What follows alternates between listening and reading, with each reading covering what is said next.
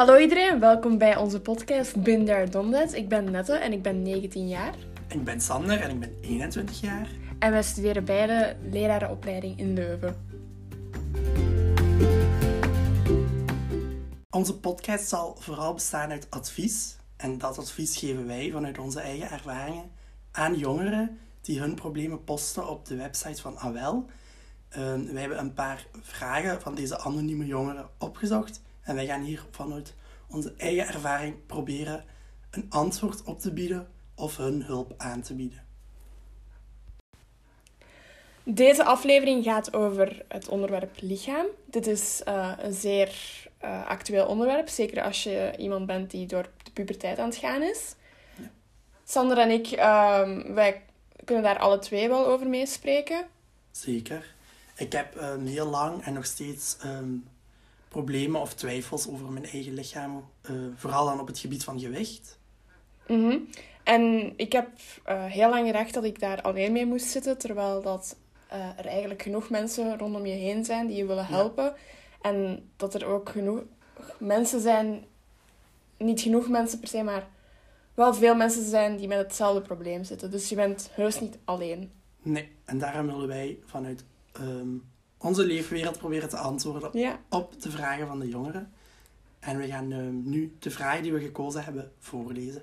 Ik wil ook nog wel even benadrukken, wij zijn geen professionele dokters. Dus als je met iets zit, praat er zeker over met je arts, met je ouders, met andere mensen. Dit is gewoon puur onze eigen ervaringen en advies. Ja.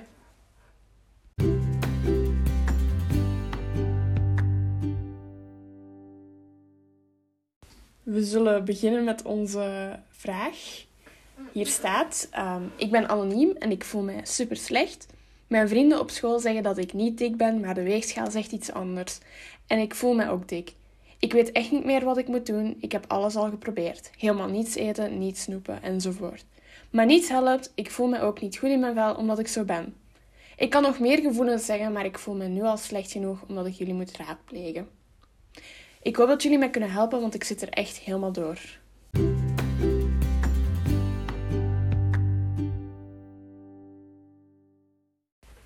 Ja, ik herken me hier dus helemaal in. Ik ben zelf iemand die niet zo graag op de weegschaal gaat staan. En als ik dan op de weegschaal ga staan, dan is het naar mijn gevoel ook altijd slecht. Terwijl dat mijn vrienden ook allemaal gaan zeggen dat het niet zo slecht is. Dus dat is zeker geen verkeerde observatie. Ik heb het dus ook altijd moeilijk gehad met te accepteren hoeveel ik weeg. En met te accepteren hoe dat ik eruit zie. En daarom dat ik eigenlijk liever een beetje mijn kop in het zand stak. En deed alsof dat er geen probleem was. Ja. Bij dat laatste daar herken ik mezelf ook in. Mijn kop in het zand steken en doen alsof er geen probleem was op het gebied van gewicht. Is bij mij ook altijd een probleem geweest. Heel vaak, er is al een aantal keer gebeurd dat ik de knop heb kunnen omdraaien en dan heel mijn eetpatroon heb omgegooid en ben beginnen te diëten. Dan ben ik natuurlijk ook kilo's verloren. Maar eigenlijk daarna hield ik het eigenlijk nooit echt vol, waardoor de kilo's er daarna terug bij kwamen. Dus een tip die ik kan geven is, als je ermee start om te werken aan je gewicht, hou het vol. Realistische doelen opstellen. Ja, inderdaad. Want ik deed alsof er niets was, dus ik stelde ook helemaal geen doelen. Mm-hmm. Dus ik mocht dan ook niet verbaasd zijn dat er niks gebeurde. Maar ik heb dus heel lang gedaan alsof dat er niets was. En dan op een gegeven moment was het te veel. En ik heb dat toen ook met mijn mama en mijn familie besproken. En toen hebben we eigenlijk ervoor gekozen om naar een diëtiste te gaan. Nu, een diëtiste werkt niet voor iedereen. Voor mij heeft het persoonlijk nu wel heel goed gewerkt. En ik ben naar haar gegaan. En we hebben realistische doelen opgesteld. En sindsdien gaat het ook wel beter met mij. En het is niet gedaan van de ene dag op de andere. Het is een proces waar je waarschijnlijk wel heel lang mee gaat zitten. Maar hoe kan ik het zeggen? Je hoeft er niet alleen voor te staan. Nee, zeker niet. En het is zeker normaal dat je je slecht voelt. Dat begint zeker op die leeftijd. Dat je meer bewust gaat worden van andere mensen rondom je heen ook. Maar ik kan u wel verzekeren dat die andere mensen ook waarschijnlijk met hun eigen dingen zitten. Ja.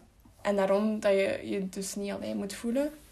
En ik wil ook nog eventjes benadrukken dat iedereen is anders en iedereen is speciaal op zijn eigen manier en mooi op zijn eigen manier. Mm-hmm. Want je zegt dat je niet goed voelt in je vel en dat je heel slecht voelt, dat je ons nu moet raadplegen of Awel moet raadplegen. Maar ik wil ook nog heel even benadrukken dat hulp zoeken helemaal niet slecht is. Nee, hulp zoeken als je je slecht voelt is een van de beste dingen die je kan doen, want daar ga je alleen maar beter van worden en je beter doorvoelen. Het kan ook in kleine stappen, hè. Hulp zoeken kan ook al bijvoorbeeld zijn van je schrijft je gevoelens op, zodat je ze kan verwerken. Ja. Dat is iets wat ik zelf persoonlijk doe, omdat ik het zelf moeilijk vind om mij open te stellen. Mm-hmm. En het is ook al heel moeilijk dat je jezelf openstelt op Awel. Maar dus ja, doe kleine stapjes voor alles eigenlijk. Maar bijvoorbeeld, je schrijft ook helemaal niets eten. Dat is nu natuurlijk iets wat we niet gaan aanraden. Dat is echt niet de oplossing.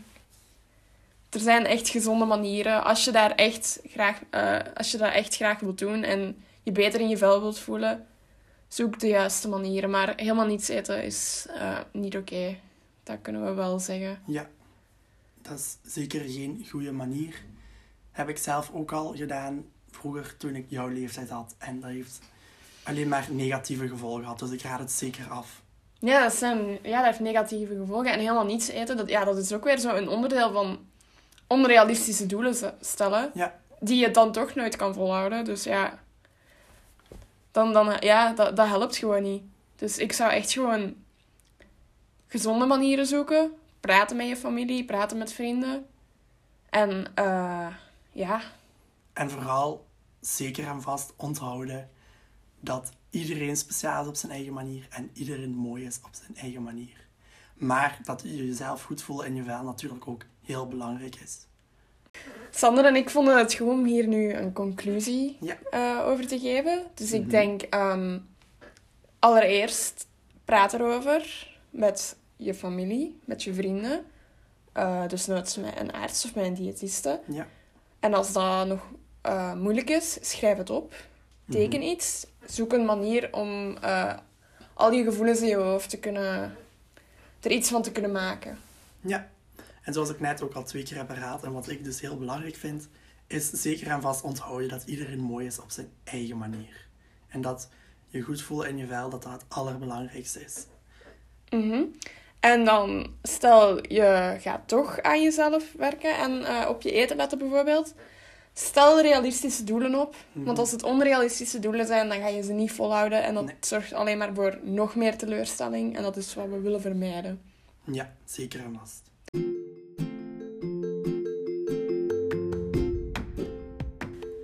Zo, dit was onze eerste aflevering. Sorry als het nogal stuntelig en chaotisch is. Ja. We hebben doorheen de jaren ook geleerd dat fouten maken mag. Inderdaad.